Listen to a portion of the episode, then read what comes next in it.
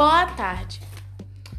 Hoje, como prometido, iniciamos mais um podcast da RMD Projetos, trazendo como tema como serão os anos de 2021 a 2025 na economia do país. Apesar da necessidade de voltar a socializar no ano de 2021, o trabalho remoto continuará da mesma forma.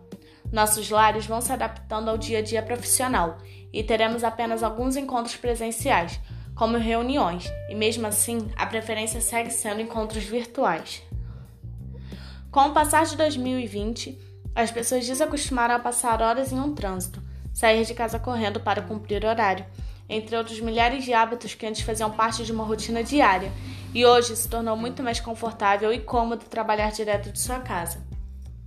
A partir do ano atual, há um grande índice de escritórios fechando e sendo substituídos por home office, para assim ter um trabalho mais eficiente. Além disso, os hotéis de trabalho desaparecem por volta de 50%, pois se tornou muito mais prático fazer as viagens de trabalho de maneira remota, e assim o turismo de trabalho praticamente desaparece. Nos próximos anos, o aumento de novas tecnologias será absurdo e muitos perderão seus cargos para a inteligência virtual. A partir de 2021, a produtividade não depende mais de sua presença todos os dias, mas sim será mostrada por meio de plataformas, e-mails e links. Dessa maneira, contratar pessoas de longe com alto escalão se tornou mais vantajoso para o empregador, pois não há diferença entre contratar uma pessoa da mesma cidade ou do exterior. Nesta nova época em que vivemos, poucos lugares serão frequentados fisicamente e passarão a serem transmitidos através de meios de comunicação virtual, como por exemplo igrejas e museus. Partindo desse ano, as empresas que investem menos de 10% em novas tecnologias irão desaparecer. Uma empresa de tecnologia atual pode substituir uma que faz o mesmo há anos. O turismo para entretenimento, a partir de 2021, retorna extremamente fortalecido no próximo semestre nunca deixando de lado a inteligência artificial e toda a tecnologia com experiências autênticas.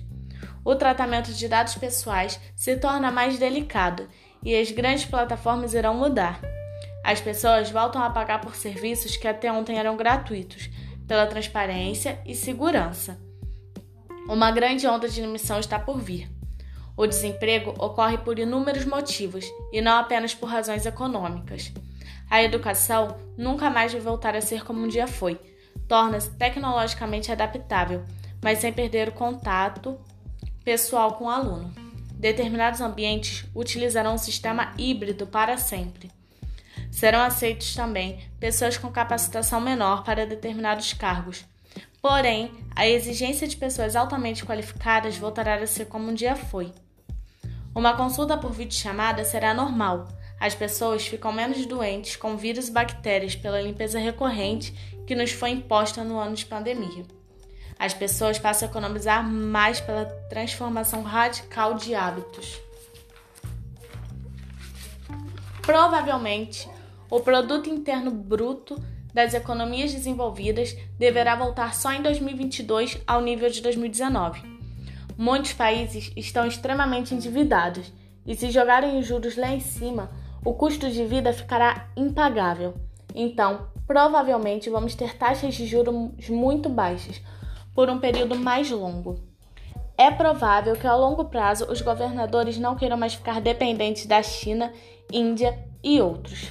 Além disso, a tendência é que os bancos centrais sejam mais flexíveis com a inflação, porque essa é uma forma de desalavancar a economia os bancos centrais de vários países vão ter que se coordenar muito mais no ponto de vista fiscal e monetário para que suas políticas sejam mais eficazes.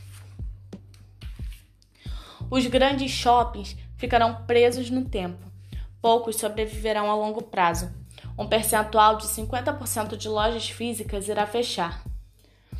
Mudanças climáticas será um tema muito discutido. As indústrias continuarão se inventando e usando novas formas para entender o clima e operá-lo melhor.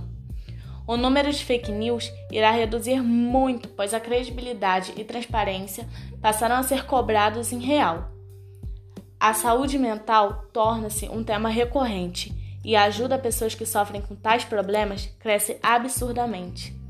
As crises de liderança nas empresas serão mais comuns a cada dia. Afinal, como me adaptar ao trabalho em grupo novamente?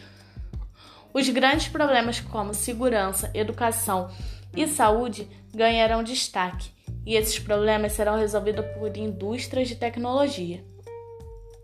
Empreendedorismo social será o centro das atenções. Tudo vai para o natural e saudável, sejam meios espirituais, alimentos e relações. A nova moda será ser saudável e a reciclagem voltará com tudo depois de um ano de muito desperdício. E para terminar, o ano de 2021 está sendo visto como um ano de recomeço e novas oportunidades. Sendo assim, focarão muito mais em objetivos de trabalho daqui para frente, na vida pessoal, na saúde e financeiramente. Repensar é a palavra-chave. Viva o novo extraordinário e viva como nunca antes vivido. Por fim, deixe como reflexão a seguinte questão: com todos os prós e contras que vamos enfrentar nos próximos anos, tendo a tecnologia como protagonista principal, você considera a internet uma coisa boa ou ruim? Deixe sua opinião nos comentários. Um beijo, até semana que vem.